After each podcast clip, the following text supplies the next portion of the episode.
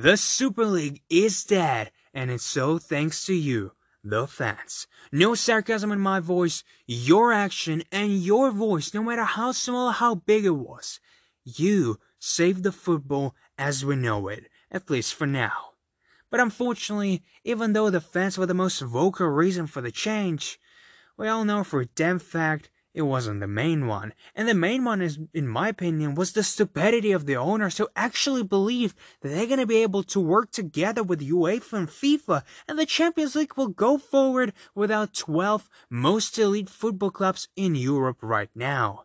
And the worst thing is, they knew that the fans and UEFA will not be happy about this idea of Super League, but they still decided to go forward with this idea. But then they panicked.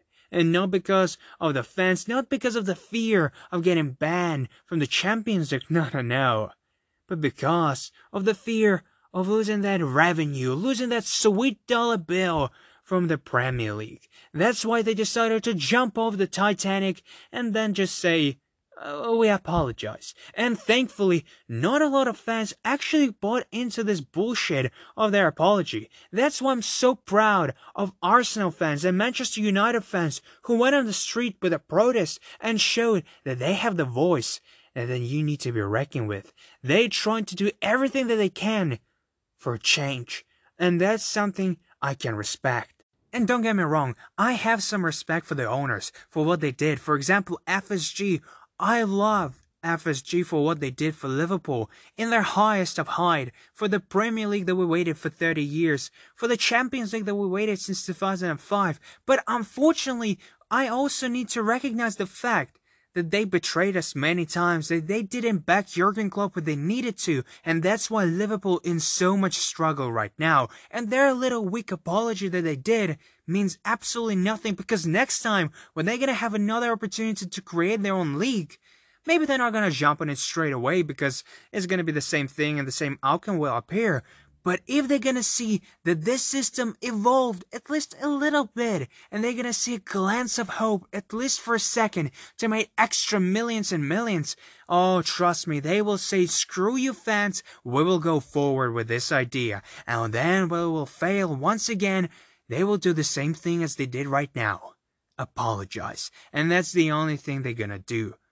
That's why I hope and pray that those scammy owners will get the hell out of the club, of our club, of all other clubs that they held in the possession of, and they will give it to somebody who's probably gonna be another millionaire or billionaire with so much money on his mind, but the one and only who will actually care about the fans and the future of the football club. It doesn't mean that we as fans need to agree with everything that the owner will do, but it will mean that the owner will listen to the fans from time to time and actually will work in favor of the football club going forward. Will it happen? Will the football be saved as we know it? I don't know. I can only hope and pray. We're gonna see going forward. Will anything change? Will Glazers Kroenke, FSG go out of their own respectful clubs, or will they stay here and wait for a new challenge to occur to sell their clubs for billions and billions? Who knows? We just need to wait and see. I also want to say that I have a planned idea for the next video when it comes to the Champions League and the new system that they're going to put in 2024 because I think it's this system as horrendous as the Super League. It might be even worse if you're gonna look deeper in it. So if you want to hear my thoughts about this Champions League new system, just leave your opinion in the comments. I will read it, and if you're gonna like it, I'll do it. But I guess that's it for now. There is no Super League anymore. There's only a lot of protests going against a lot of owners, so we're just gonna have to wait and see what's gonna happen next.